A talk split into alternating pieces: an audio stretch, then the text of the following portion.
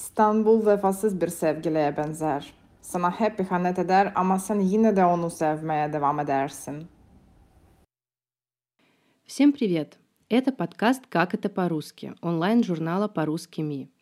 Я Анна Астафьева, редактор раздела «Искусство». В нашем подкасте мы исследуем среду, в которой живем, явления и людей, которые нас окружают. Первый сезон посвящен нашим соотечественникам, живущим за границей. Мы хотим узнать, как русская идентичность вписывается в ментальность других стран, культур, традиций. Сегодня у нас в гостях Алиса Каюн, преподаватель и основательница школы турецкого языка из Стамбула.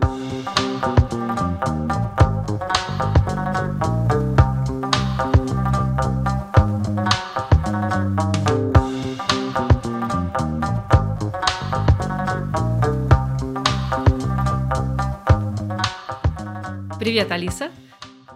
Привет, Анечка. Рада тебя видеть. Мне хочется спросить, как ты попала в Стамбул? Какие были ожидания, реальность? Попала я изначально, когда уже изучала турецкий язык в университете. И, соответственно, первая моя поездка была связана в первую очередь с тем, посмотреть, что такое Турция. Потому что, когда я выбрала изучать турецкий язык, я понятия не имела, язык какой страны я буду изучать. Мои познания о Турции были равны приблизительно э, где-то там за Черным морем живут э, некие люди, которые, э, возможно, тебя могут украсть. Был какой-то миф, связанный с Роксоланой, с, с Султан э, Хюрем Султан. Э, что еще знала? И там исповедуют ислам. В принципе, это все, что я знала, когда я шла поступать э, на свою специализацию. Соответственно, тут всегда рождается вопрос, как тогда выбрала, то есть почему да. именно турецкий, если ты ничего не знала, методом тыка. Потому что я понимала, я учила приблизительно лет 12 английский язык, я понимала, что я не хочу с ним уже больше связывать свою жизнь. Ты его и так учишь, и еще потом жизнь с ним работать. Э, немецкий у меня не пошел, Потому, ну, а сейчас, наоборот, после турецкого немецкий зашел очень даже быстро, и говорят, что, в принципе, фишка всех туркологов после турецкого учить э, немецкий. То есть мне туда не зашел, была кафедра французского, я понимала, что где я, где, где Франция, где французы, и был еще, как по-моему, испанцы, то есть тоже испанская кафедра на меня тоже, и была турецкая. Соответственно, я отучилась год, и отучившись первый год, по-моему, это 18 лет, я первый раз прилетела в Стамбул. Ожиданий не было никаких, абсолютно. Я причем э, специально ничего не читала, то есть я только доверяла своим преподавателям вуза, э, опиралась на какие-то их знания, хотя на самом деле не особо-то много рассказывали. И, соответственно, я приехала, и, конечно, во Стамбул меня покорил. Он меня покорил, я увидела это все это мощь. Это, ну, это была не первая страна, в которую я полетела. Я до этого училась в Великобритании, меня родители отправляли туда учиться. Но я не думала, что я здесь останусь. Э, я не, ну, я не хотела даже здесь оставаться. У меня, я работала долго в турецких компаниях, и я всегда понимала, что это город не для жизни. Вот. И я понимала, что мне будет здесь очень тяжело. Я не представляла, как здесь люди, в принципе, живут. Ну, в итоге я осталась. Никогда не говори никогда. Ты знаешь, э, когда мы опрашивали нашу редакцию о их представлении о Стамбуле, вот все мнения разделились на два лагеря. Первое, им не понравилось. Чаще всего они говорили, что приводили в пример скажем так, э, приставучее местное население мужского пола, Наташа и так далее. Второй лагерь — это те, кому очень понравилось, и они даже не встречали такое приставучее местное население. Удивительно, да, люди в одном городе вроде бы были. Но те, кому не понравилось, вот первая категория, они потом сказали, что через какое-то время все равно Стамбул их взял, а, покорил.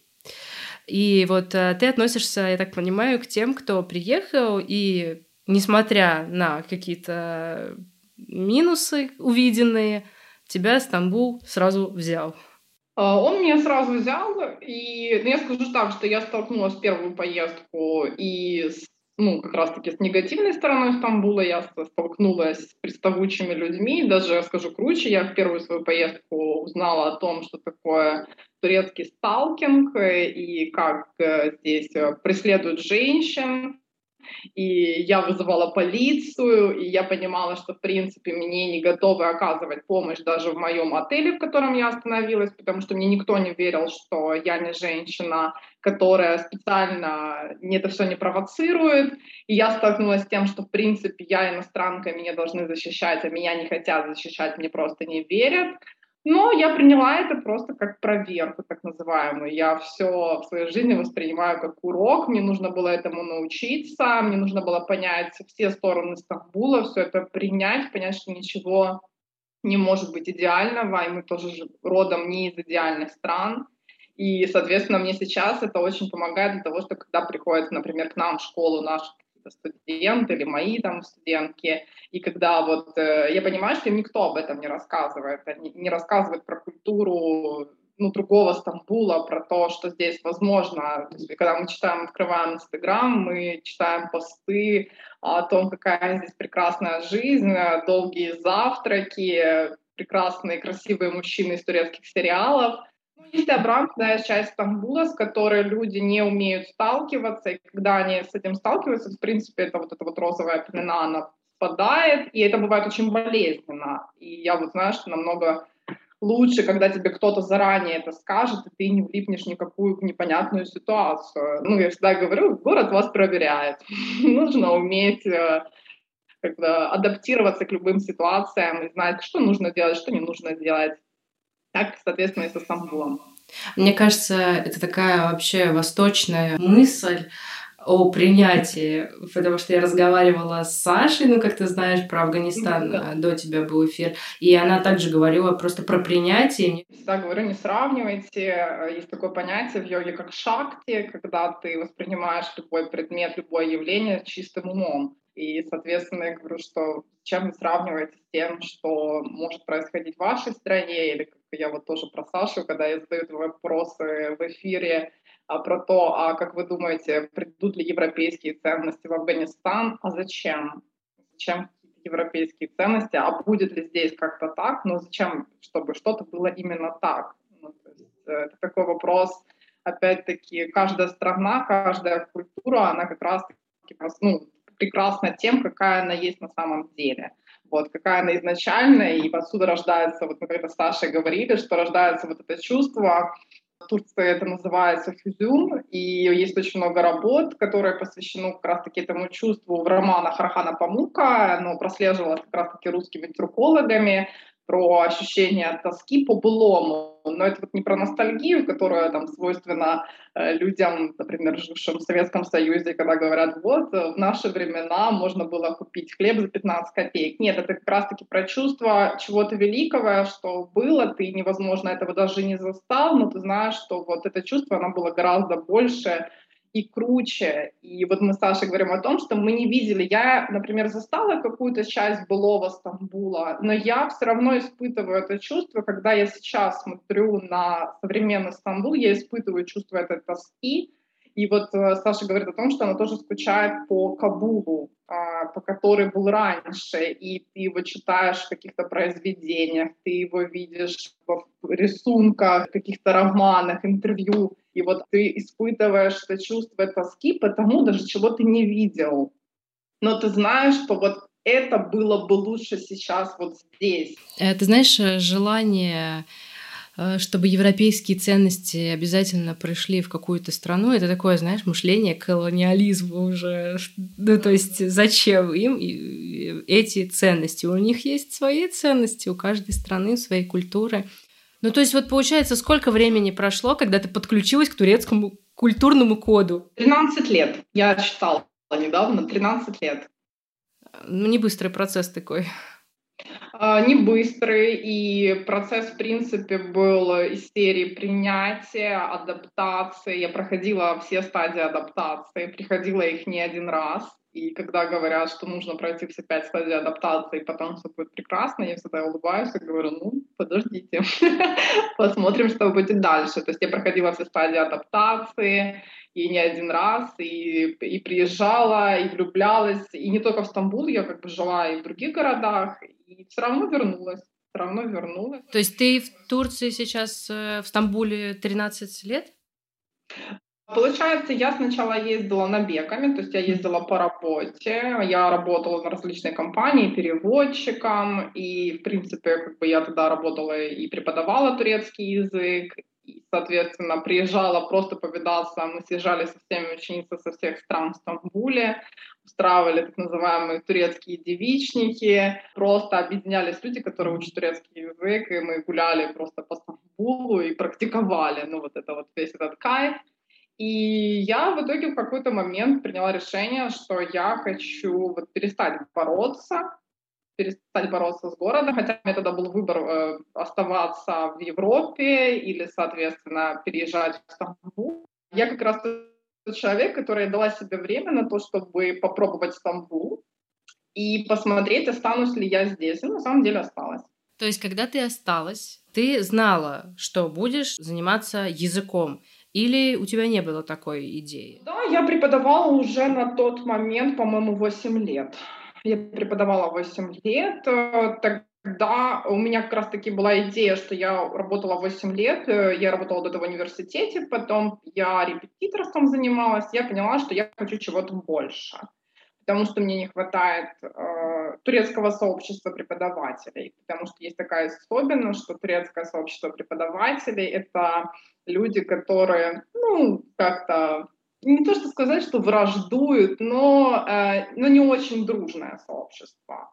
И, соответственно, я всегда завидовала англичанам, немцам, ну, я имею в виду преподавателям, которые создают какие-то свои сообщества и умеют быть не, ну, вот, не конкурентами. То есть конкуренции как таковой нет. Каждый превосходит, ну, каждый лучше другого, и каждый способен каким-то образом лучше другого. У кого-то есть сильные стороны, слабые стороны, но люди не борются друг с другом. А, ну, в турецкой среде не так. Я хотела создать свою турецкую среду. Я понимала, что я могу, я это могу сделать, и, соответственно, ну вот на этой почве я и приехала сюда размышлять о том, как создать собственную школу, как вообще объединить преподавателей. И на мой запрос, на самом деле, тут же начали приходить преподаватели, просто внезапно начали мне писать люди, которые говорят, Алис, я хочу тебя поучиться.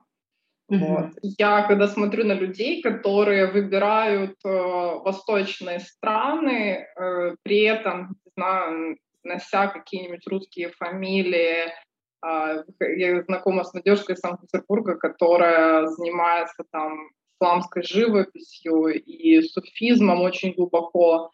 И когда она мне это рассказывает, она говорит, посмотри на меня, я вот э, там там, голубоглазая из обычной семьи э, русской, и как меня это все вывело, я начинаю верить в то, что какие-то проведения просто. Ну, невозможно, как человек 16-18 лет может пойти изучать э, ислам, э, там, имея фамилию Иванов, например, и когда в семье все христиане, и ты тут вдруг такой решаешь, что не пойду изучать-ка я ислам. Что-то должно быть в этом всем, и люди, которые приезжают на Восток, все равно которые выбирают не по причине, там, вышел, вышел замуж, учиться, поехал, там, купил недвижимость. Нет, это вот люди пути. Люди пути, которые выбирают Восток, и я всегда говорю, это какая-то память души. Я хочу в это искренне верить. Какие ты можешь назвать, э, как человек, живущий уже в Стамбуле, стереотипы, которые ты видишь, а, транслируются через Инстаграм нашими туристами, путешественниками, ну и вообще? А, ну, первый, наверное, стереотип — это то, что в Турции всегда тепло. Э, всегда тепло, и можно приезжать сюда на зимовку, и тут как бы в этом году выпал снег, да. нас замело конкретно, и тепло, сразу возникает вопрос, где? На улице? Да, ноль, минус один, можно считать, что это тепло, но в домах-то достаточно холодно. Отопления вот центрального нет, да, в Турции? Центральное отопление есть в новых домах, но опять-таки центральное отопление здесь, центральное отопление в постсоветском пространстве — это разное понимание тепла.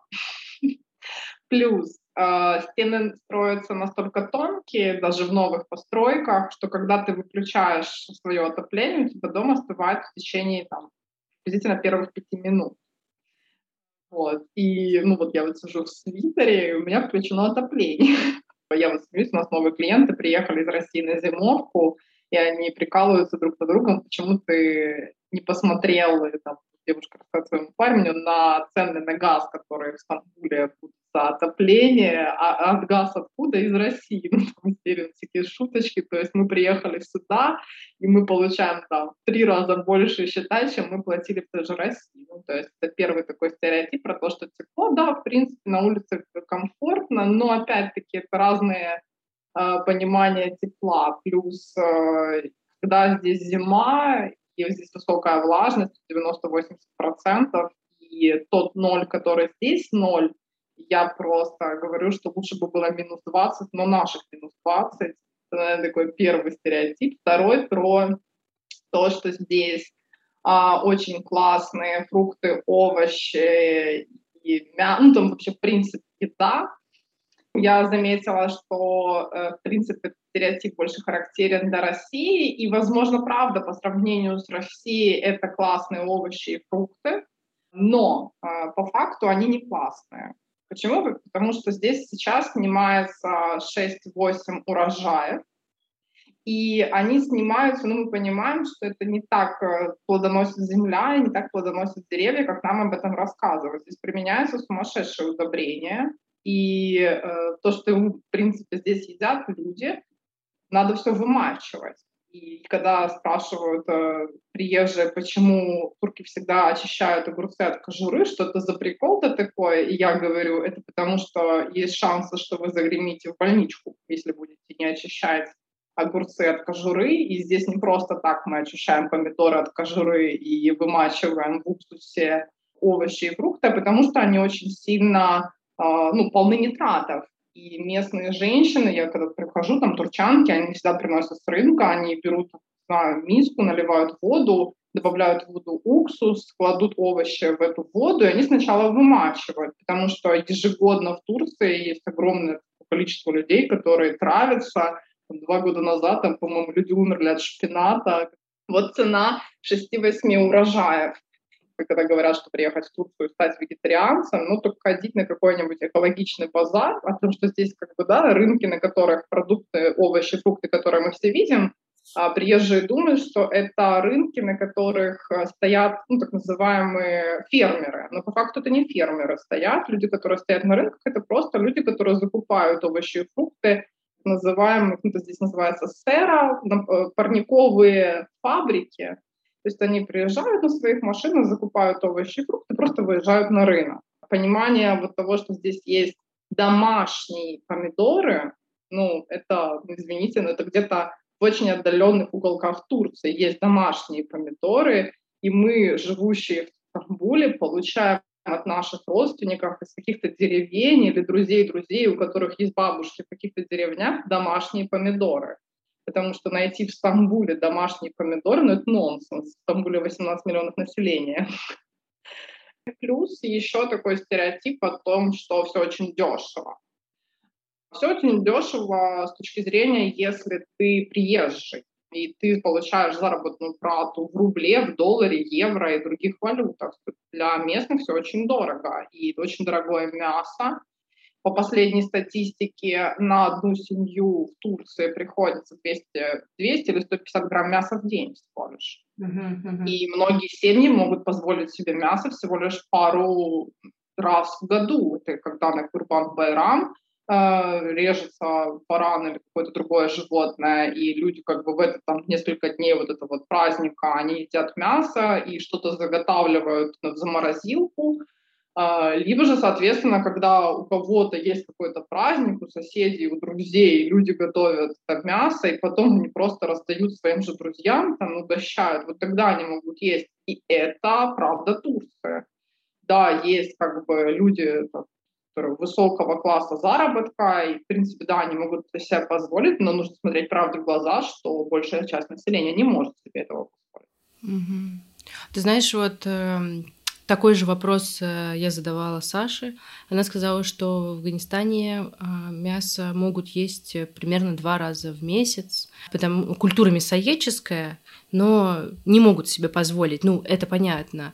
Как бы ситуация там в Афганистане небо и земля, да, там то, что сейчас в Турции. И ты говоришь, что такая же проблема, что они э, не могут позволить себе каждый день, э, допустим. Да, и плюс после с последних событий, связанных с экономическим кризисом, э, все подорожало настолько, mm-hmm. что есть социальный хлеб, который находится, в принципе, на каждом квартале. Есть так называемый ларечек, в котором продают социальный хлеб. Если он сейчас, например, ну, стоит 3,54 лиры, то там он где-то полторы-две лиры, и это огромные очереди. Люди стоят за социальным хлебом, и когда была вот эта метель сумасшедшая, на улице ноль, и ты видишь, что на улице люди стоят по 100 человек в очереди за хлебом, и они берут по 10 буханок хлеба, это страшно, правда. Ну, народ на самом деле питается не очень сбалансированно. Это связано как раз-таки с недоступностью многих продуктов для большей части населения. А основной рацион — это овощи, это бобовые и крупы, и очень много сладкого. Э, это вот основной рацион. Э, понятное дело, что на Востоке, как бы в связи с тем, что там все-таки есть места для выпаса животных, люди все-таки едят мясо, и как бы, мясоедческая культура там достаточно сильна и больше, чем в эгейской части Турции, где, в принципе, всегда употребляли рыбу, но по факту как бы сейчас это становится все более и более недоступным. И люди питаются, ну, то есть если ты посмотришь на улицу, то есть, в принципе, люди несут домой, это всегда крупы, и хлеб. И дети всегда гуляют с батонами. Турецкая кухня а, готовится всегда, даже есть такое здесь народное поверье, что если ты не положишь а, ложку томатной пасты в еду, то это вообще нельзя считать за еду. Везде есть томатная паста, она не такая, как какой мы привыкли, это паста из вяленых помидор, то есть помидоры сначала пропускаются через мясорубку или, там, в принципе, измельчаются в пюре, потом э, выстилаются это вот томатная масса на огромных таких площадях, на специальный полиэтилен, присыпается солью, бывает добавляется оливковое масло, и оно лежит под солнцем. И таким образом помидоры эти вялятся, это вот паста, она закрывается в банках, продаются повсюду, и во всех блюдах турецкой кухни, вот серьезно, все, что имеет красный, оранжевый цвет, зачастую это томатная паста. Очень много используется крахмала, картофельного, который они здесь э, используют, не только картофельный, еще и кукурузный крахмал, он добавляется везде. Плюс жареное. Турки едят все, что можно поджарить, и культура там чего-то сварить, это прям вообще про них.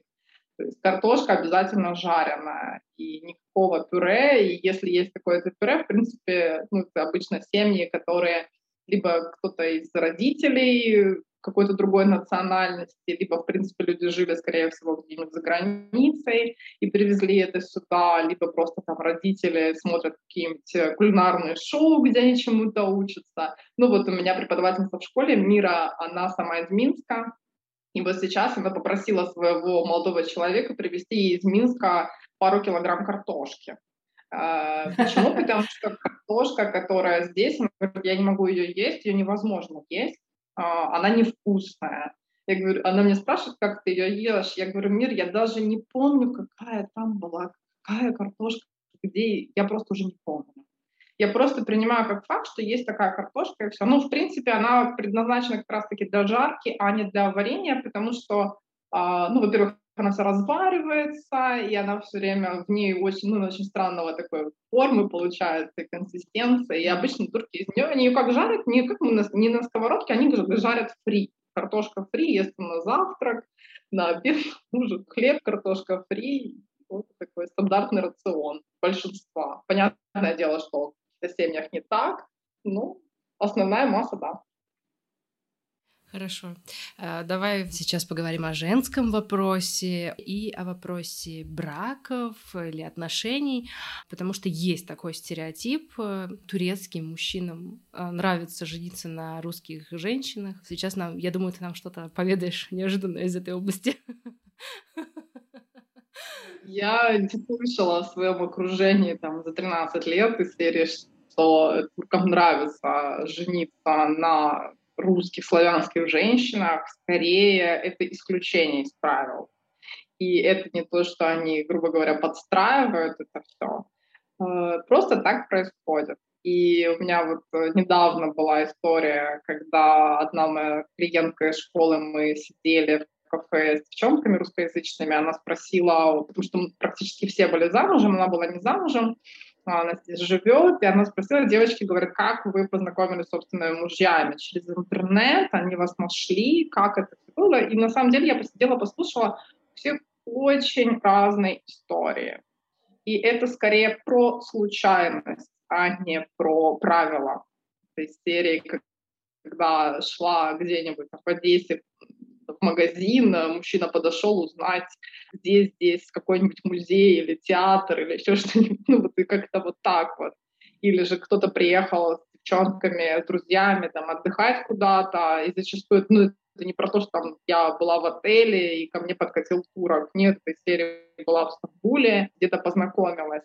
Я смотрела статистику по поводу браков межнациональных в Турции, и на самом деле русскоязычные, ну, браки с русскоязычными женщинами не занимают лидирующую позицию. Занимают арабские женщины лидирующую позицию. Женщины-мусульманки, ну, все-таки одна вера, да, и они, конечно, лидируют. Лидировали, если я не ошибаюсь, э, женщины, по-моему, из Молдавии, вот, они тоже там в первых списках. Ну и потом, соответственно, вот идут там Россия, Украина, там Германия. Но это такие низкие проценты. На самом деле там, если я не ошибаюсь, какие-то 10 процентов или 8.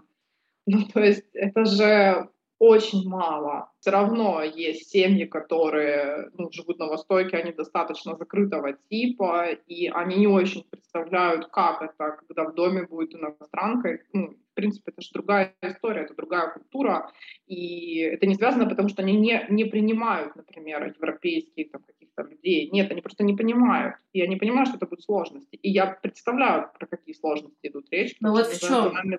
Вот в чем межнациональные а, ну, даже непримиримые, просто какой бы ни была современная турецкая семья, какой бы, не знаю, жили бы они в районе Нишанташи, там, в одном из самых э, фешенебельных районов Стамбула, или какую бы яхту они не имели, а, все равно есть э, очень глубокие корни у людей восточных, которые, что бы они ни транслировали в мир, как бы они ни хотели быть европеизированными, а турки этого очень хотят, все равно э, вопрос семьи, вопрос того, как принято, как хотелось бы, чтобы это было, например, транслировалось в мир, это очень важно.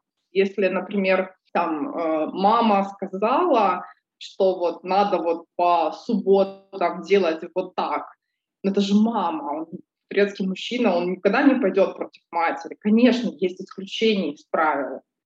И я никогда не забуду, я когда-то э, читала, есть форум э, турки, которые живут в Украине, и турецкие мужчины обсуждают браки со своими украинскими женщинами на турецком. И один мужчина, я когда прочитала, это был огромный комментарий, я поняла, что он очень много чего понял в собственном браке, наверное, там не одна психотерапия помогла когда он пишет эм, дорогие там братья, если вы думаете, что пере, ну, там, взяв в жену украинскую женщину, а, вы сможете каждую субботу или воскресенье приглашать к себе э, друзей, родственников, или они могут приходить, когда они захотят в ваш дом, или что у вас могут сидеть допоздна ваши гости, и никто ничего им не скажет, то вы глубоко ошибаетесь. Это возможно будет, э, ну это возможно так и будет, но чем вы это будете э, зарабатывать, какими ссорами, скандалами,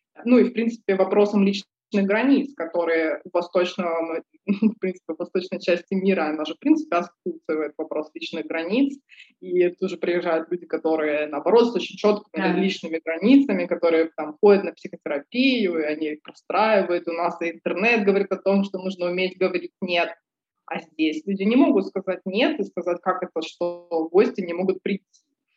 И вот это вот одна из таких вот э, мелочей, на которые может очень много чего погореть. Например, когда а, наши женщины рожают детей, И здесь, как и на Ближнем Востоке, в Израиле, например, или где-нибудь в Ливане, принято, что после того, как женщина родила, ну, ближайшие там, через пять минут в эту же палату заходит толпа родственников, все тут же хватают этого малыша, ее начинают фотографировать, и там просто сидит толпа этих людей, и никто там не моет руки, не переодевается. И это европейская семья, хочется сказать. Но они так привыкли, они даже об этом не заморачиваются, и какие вообще, в принципе, скандалы возникают на этой почве, и когда женщины попытаются простроить это заблаговременно, или то, что не надо с ней жить и помогать ей, когда она там, например, родила ребенка, что она бы не была против, чтобы к ней приходили, возможно, там раз в неделю помогали, но не надо с ней жить, и это очень обижает местных, это почему?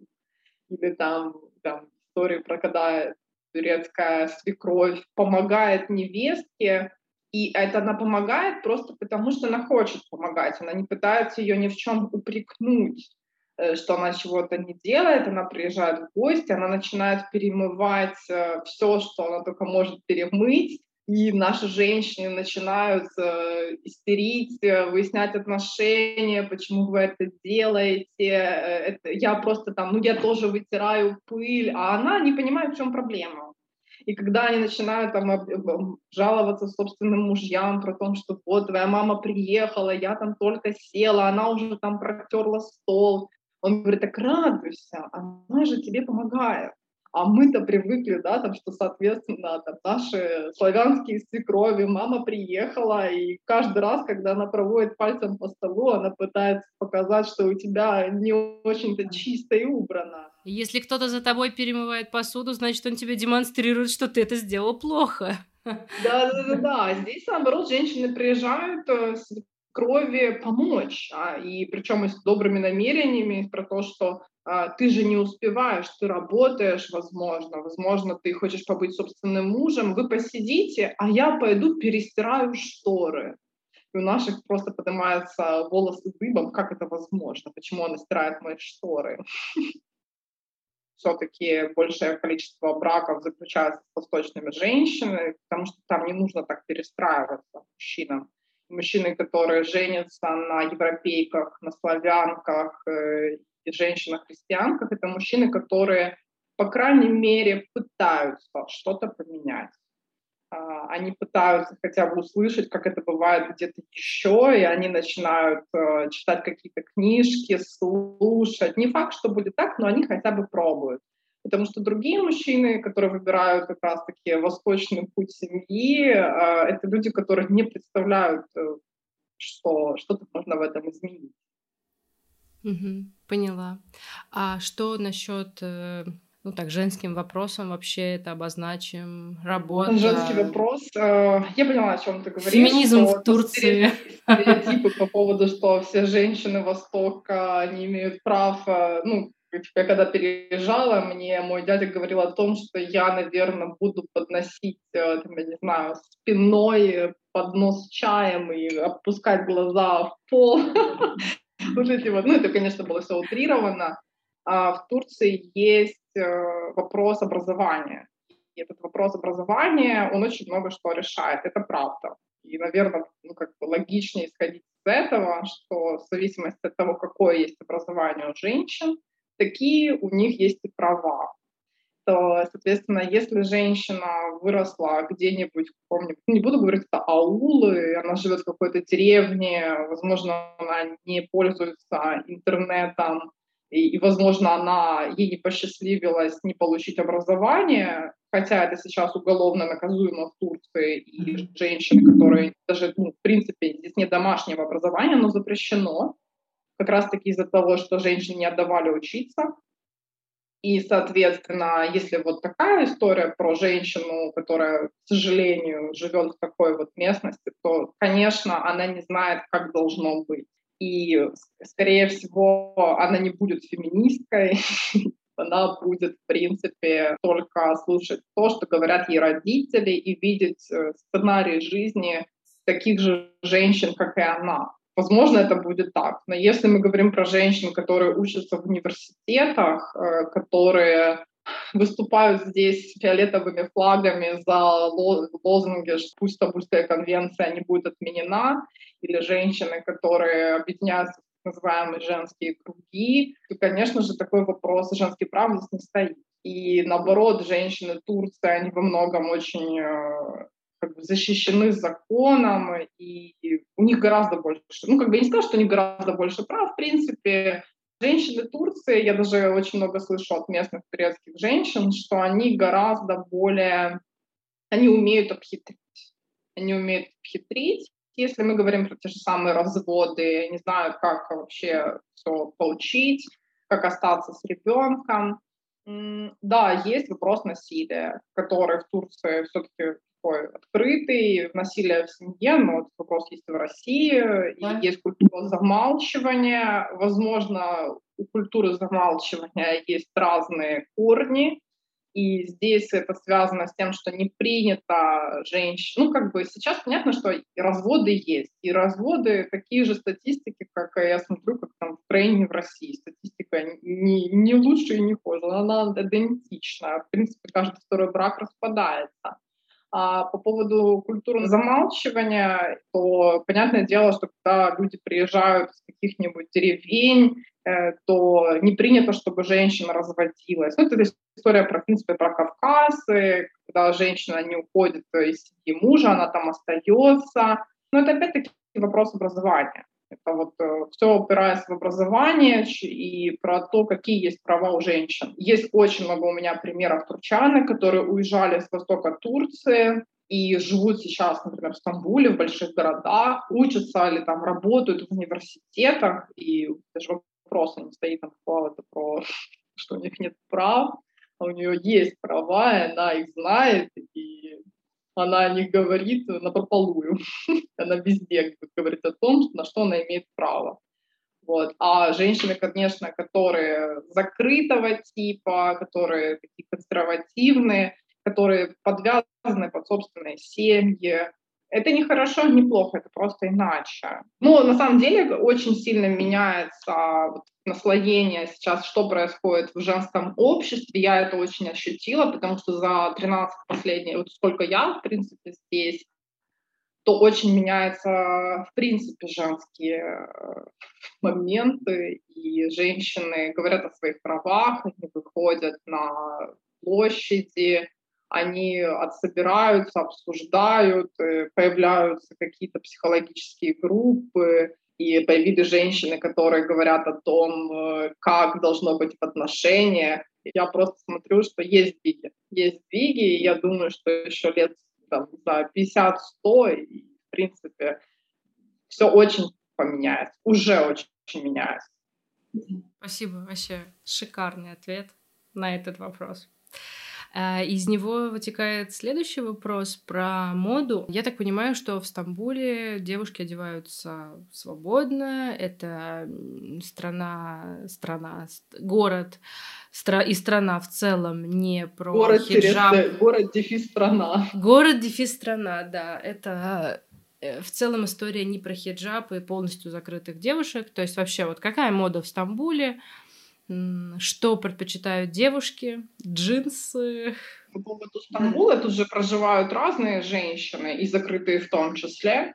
И, и есть, например, район Эюб, э, Üsküdar, где проживают достаточно много консервативных семей. Это, в принципе, консервативный район, на самом деле, не только по названию просто район, это говорит о, и о политических политических э, соображениях, и про религиозные соображения, культурные, ну все там, оно определяется всем. Есть женщины, которые закрыты, да, это турецкий э, шелковый платок, который отличает, в принципе, хиджаб э, турецкий от того же иранского, который носит по-другому иранки, они все-таки открывают там, одну пятую часть головы, они просто перекидывают платок то турецкие женщины предпочитают шелковые платки, и, например, ну, то есть э, старшее поколение, они носят такие плащи, да, летом это, возможно, такого цвета песка, осенью это могут быть черные плащи, вот, но э, молодежь сейчас ничем не отличается от молодежи в той же самой Франции или еще где-нибудь, и в Турцию, в принципе, отличают с точки зрения моды, то, что вижу я, У них очень, я не сказала, что популярно, э, наверное, это так выстраивается масс-маркетер. И, наверное, из-за того, что он гораздо более доступен, чем какие-то другие бренды, и уровень, возможно, заработных плат не позволяет там, одеваться более, хочется сказать, с шиком, с лоском. А, очень много молодежной моды. То есть и я сама испытываю на себе это, потому что мне это не нравится. Здесь все очень любят носить кроссовки, Кроссовки — это все. Я, в принципе, редко вижу даже летом женщину в босоножках. Все всегда в кроссовках, джинсы и все, что связано с каким-нибудь оверсайзом. Оверсайзы — это просто любимая тема всех турчанок. То ли это мода диктует оверсайзы. И я не могу отличить, например, женщину 40 годов от подростка 15 годов, потому что они одинаково одеваются. Они реально одеваются одинаково в одних и тех же магазинах. Да, есть прослойка общества, э, то есть то, что нам показывают турецкие сериалы, а, вот этот лост, но это же очень маленькая прослойка населения. Это, я не, не ошибаюсь, что 10% населения находится там, выше среднего класса. И это элита, вот элитные районы, в которых живут люди, да, они одевают европейские бренды, они одевают одежду местных дизайнеров. Ну, понятное дело, они выезжают на своих авто и собственных вилл, а все остальные вынуждены ходить по склонам, и понятно, что, естественно, по склонам и холмам не походишь на каблуках, поэтому кроссовки, кроссовки, кроссовки самое то. Даже босоножки я сама когда-то попала в историю, когда я шла в босоножках, и у меня часть э, обуви осталась наверху холма, а я пошла во второй части обуви, просто потому что не выдерживала.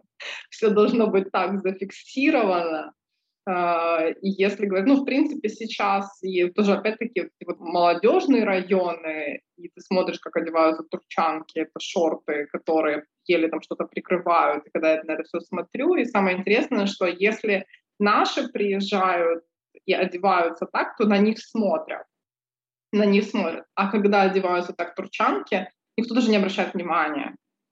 И, и почему? Ну, говорят, что потому что наших очень выдает походка, наших выдает, ну, в принципе, то, как, э, не знаю, ну, и другие формы.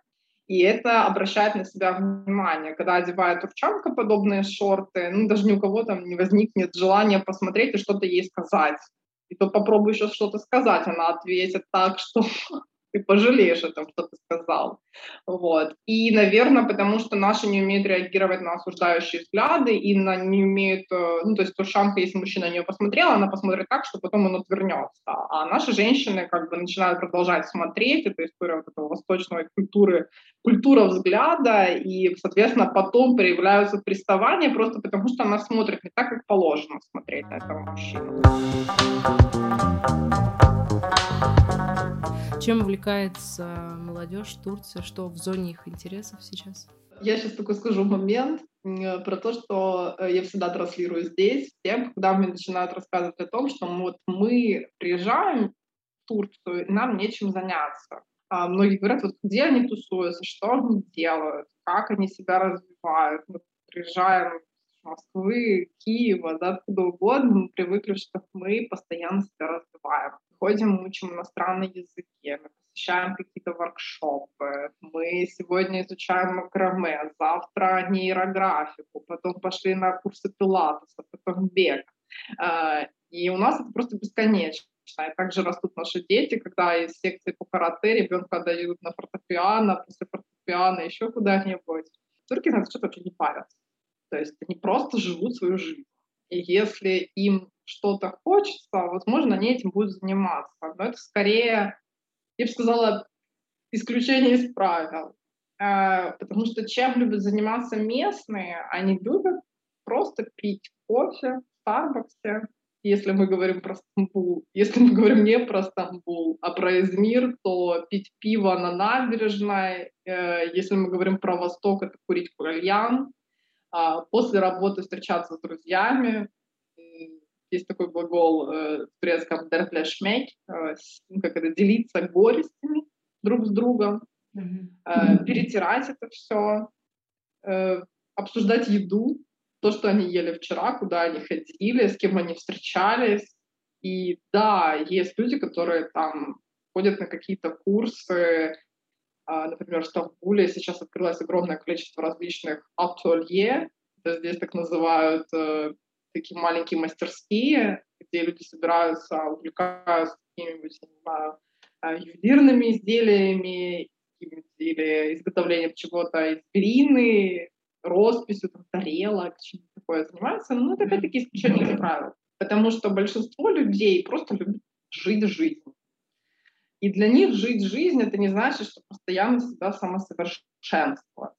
Это вот как раз тоже такой вопрос про то, когда они сталкиваются межнациональные браки, наши женщины просто постоянно скачут, они все время дергают своих мужчин, ну, когда же ты пойдешь, ты пишешься на английский, ну, сходи в спортзал, э, и он просто не понимает, что он от него хочет. Он говорит, я хочу просто полежать на диване чем твои проблемы? Она ему рассказывает о том, что вот ты ленивый, почему ты ничего не делаешь. И это вот про восприятие, опять-таки, этого Востока, и чем они, заним... чем они занимаются, и как они привыкли жить. А, они читают книги сейчас. А, тема чтения очень такая активно продвигается. Турки начали читать прямо на моей памяти, я помню то время, когда вообще не читали. То есть, вот, вот, грубо говоря, за 10 лет они начали читать. Книжки стали очень доступными, начали это активно как-то продвигать, такие книжные выставки. Книги стоят гораздо дешевле, чем в России. Два-три раза чтение доступно. Переводится огромное количество книг. То, что у нас вообще не переводится. Здесь переводится очень много испанской, португальской, бразильской литературы. Вот еще культура чтения, ну, такая новая культура чтения. В школьной программе нет списка литературы, то есть никто детей не заставляет читать по списку на лето и, там, в принципе, я не знаю, какое-то я смотрела произведение там в шестом классе в учебнике, там, по-моему, Толстой есть, и там из Толстого две страницы из романа «Война и мир». И они говорят, что они читали «Войну и мир», и я всегда с этого очень смеюсь, потому что мы читали только две страницы. Они не просто читали, они еще и все поняли. Да, там какая-нибудь сцена, и вот они так читают, но, соответственно, просто это дается для ознакомления, если человеку это понравилось, ребенок может потом попросить родителей, родители ему купят эту книгу. Угу. Вот. Ну, ты вот сказала, что читает, э, переводит э, зарубежных авторов. А как сами турки относятся? Там вот Архана Памука читают? Архана Памука читают немногие. У меня когда был прямой эфир, где у меня задавали вопросы как раз-таки вот, девушка про Архана Памука, э, Эльлиф Шафак, которую да. на русском рынке она есть, Эльчин Сафарли, но он не турок и вообще не пишет на турецком. Да. Это то, что, а, как, что первое э, в голову приходит, да, да, да, там мы об этом думаем. Так вот, Архана Памука здесь не любят. Угу. За его позицию. За его позицию, да, его любят те, кто об этом не говорит. То есть те, кто его читает, они громко об этом не заявляют. Он вот. Э, оппозиционер, поэтому опасно, опасное чтение. Ну да, то есть опасное чтение, и в принципе просто люди, если ты читаешь, ну мне кажется, чтобы читать Памука, нужно быть очень начитанным, эрудированным, уже иметь опыт чтения, и, скорее всего, это не в первом поколении своей семьи читать. Потому что если дать первому поколению читателей, потому что, скорее всего, родители не читали художественную литературу, и первое поколение ничего не поймет. Ну, не поймут этого кайфа от этих огромных предложений. Да. А, Элиф Шафак читают, читают девушки, ну, тоже они не очень хорошее здесь мнение, ее не очень любят, потому что у нее очень много там плагиата, она была в этом увлечена, плюс, опять-таки, она выступает не так, как хотелось туркам по армяно-турецкому вопросу, ну, и как бы это да. все, этим все закрывается. вот. Но у нее есть вот произведение про, я не помню, там 11 минут 38 секунд, а, и это произведение спорные, в нем поднимаются спорные вопросы. Да? Проститутки, транссексуалы. Э, и Это вот... то, что сейчас здесь вообще тема дня. Да? Каждый день во всех новостях.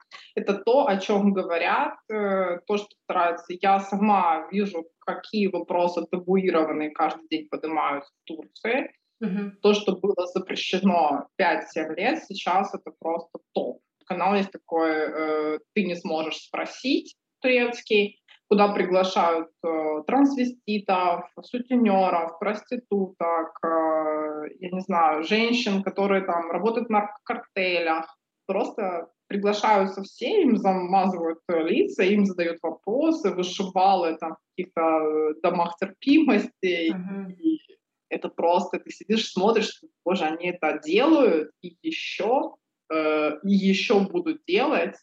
И уже столько было показано и сказано, и люди продолжают это смотреть и слушать.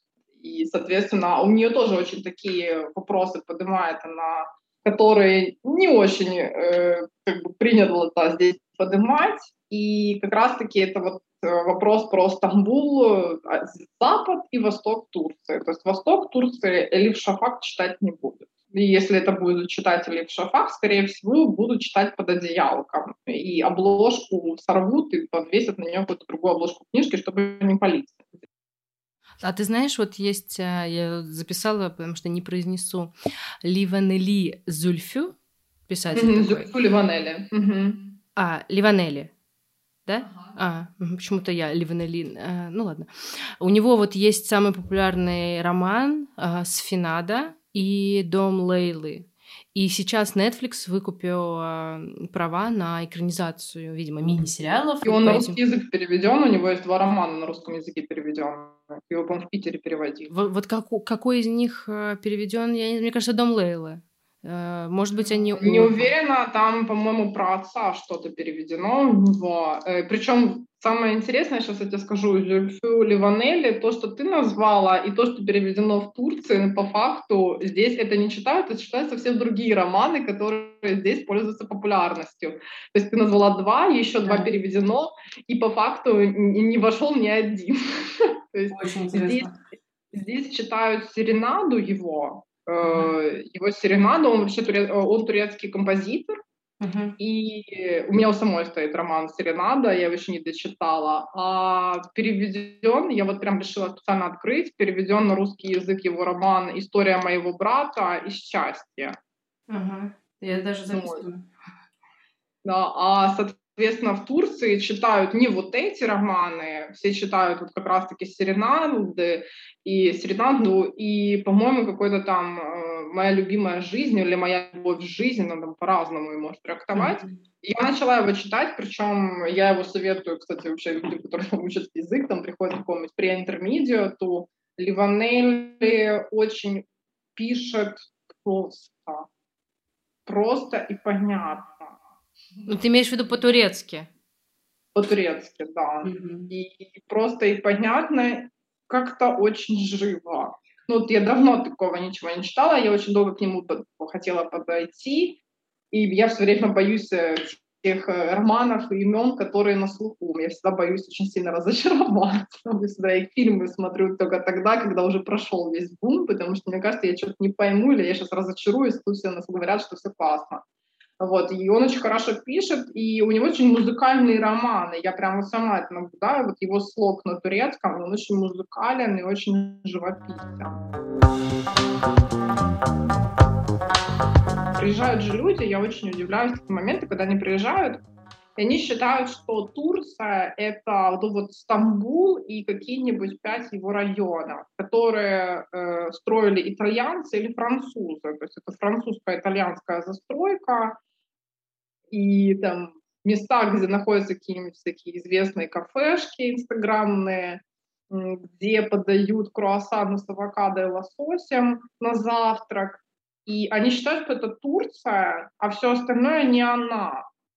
И они отказываются вообще выезжать из этих районов, они хотят выходить замуж только за мужчин, которые живут в этих, в этих районах, они пытаются найти там себе друзей, и они живут в этом мире, представляя, что это и есть Турция.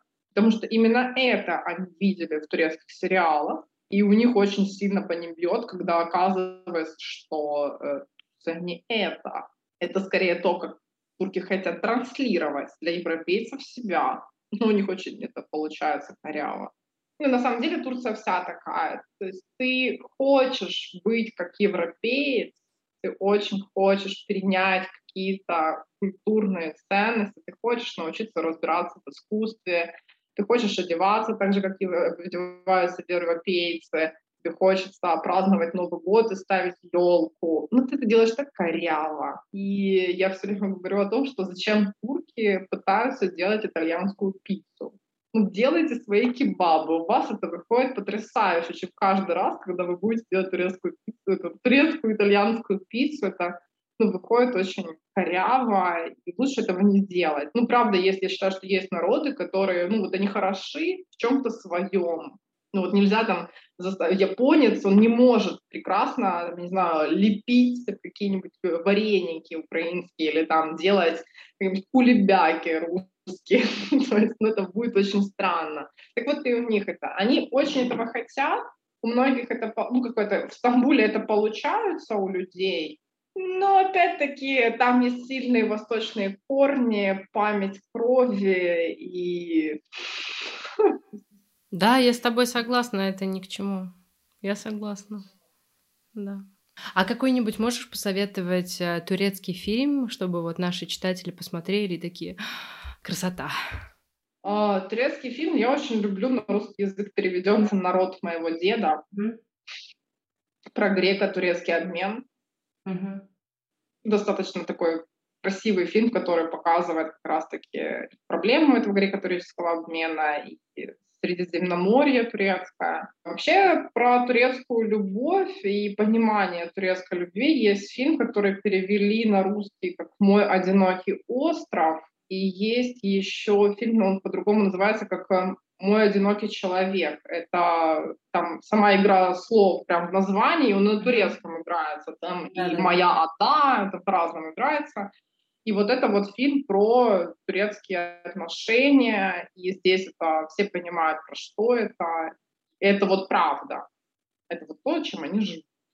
А как э, ты относишься к тому, что сейчас Айя София стала мечетью. Сначала музеем был долгое время, сейчас опять мечеть. Вот скажи, пожалуйста, какое твое мнение и вообще как в целом к этому относятся сами турки? А, опять-таки вопрос про э, биполярные вот эти вот тонкости турецкого населения. И в моем окружении все за то, чтобы это продолжал быть музей но в моем люди, окружении люди — это люди, которые, э, получается, оппозиция, говорится так, это позиция, и это люди, которые за это тюрка, в принципе, это люди, которые читают Ливанелли и все такое. Но есть люди, которые, ну, я скажу так, что это большая часть сейчас Турции, да, это консервативная, это правящая партия, и они за мечеть. И поэтому в Стамбуле строится такое количество мечетей. Я, я сама лично считаю, что это должно быть музеем. Это мое личное мнение, и я, в принципе, считаю, что так и должно быть. И оно было так оставлено, оно должно оставаться музеем, и в моем окружении все так думают. Я читала Твиттер, когда это все происходило. Здесь все здесь все новости переходят в Твиттер. Все турки сидят в Твиттере 24 на 7. Все дети следят за курсом доллара в Твиттере Твиттере, и вообще, это, конечно, Твиттер, здесь это все. Это даже, это не наши, это вот, наверное, как наши сидят в Инстаграме, так местные сидят в Твиттере. Неожиданно, мне кажется, у нас Твиттером не пользуется никто. Твиттером пользуются все. Mm-hmm. Если ты хочешь узнать э, любую новость, э, почему там горит дым какой-то у тебя, зайди в Твиттер, посмотри, что ты видишь из окна. Там все.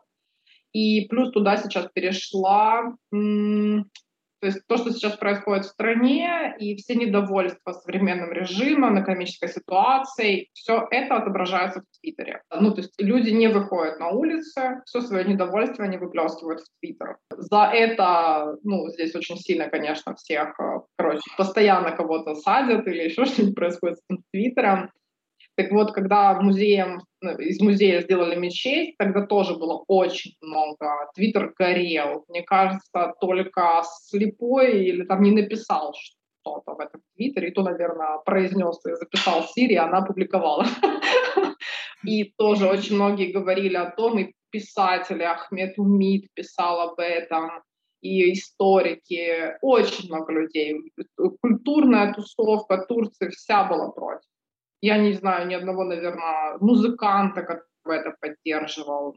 Э, и это вот такой вот вопрос, опять-таки, это очень такая горячая здесь сейчас тема политическая. О политике говорят здесь все. Нельзя быть турком и не говорить о политике. Нельзя жить в Турции и не говорить о политике.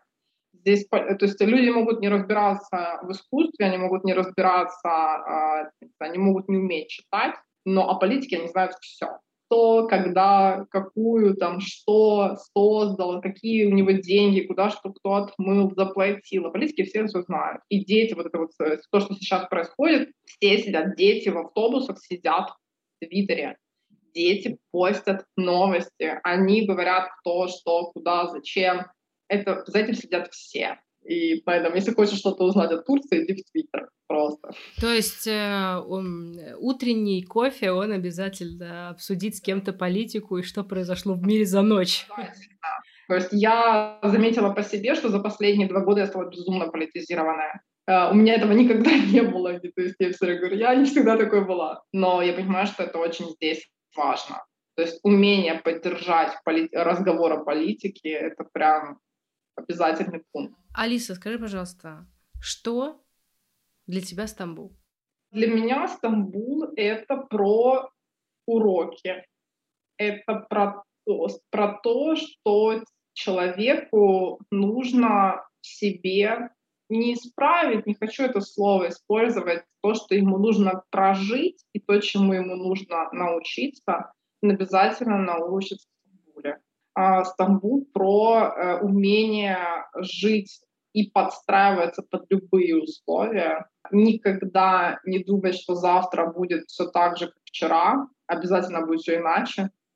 Э, если сегодня будет что-то работало одним способом, завтра будет работать другим способом. Это про возможность коммуникаций, потому что здесь огромное количество людей, все разные, и нужно уметь с этими абсолютно разными людьми жить на одной земле, и как это всегда и было, город, который соединяет в себя все религии, все языки, и уметь жить вместе, учиться этому. И если ты этому не научишься, Стамбул не прощает ошибок. Если там ты хочешь уйти в какую-то духовность, то как раз-таки Стамбул проработает тебе. Пройдется и проработаешь хочешь, ну, то есть, наверное, такая очень жесткая психотерапия, как психотерапия шок-контента какого-нибудь. Если пойдешь к психологу, это будет очень мягко, да, там, возможно, переезжая, когда у команды была такая фраза, когда она рассказывала про то, что если вы хотите что-то в себе проработать, езжайте не во Францию и не в Италию, страну, где да, там все прекрасно, езжайте туда, где уровень жизни низкий. Езжайте в Африку, езжайте в Перу, в Колумбию и поживите там. Поживите не туристом, а поживите так, как живут местные. И вы откроете очень много разных граней себя. И вы узнаете, какой вы на самом деле. И вы научитесь просто приспосабливаться. Вот город, который учит. Прям город, куда надо ехать учиться быть человеком. Спасибо. Пожалуйста. Спасибо. На самом деле хочу сказать, что по тебе видно, что ты очень хорошо поняла Стамбул и прониклась им, или он проникся тобой. Спасибо. Я Пожалуйста. Я очень была рада с тобой познакомиться. Взаимно. А,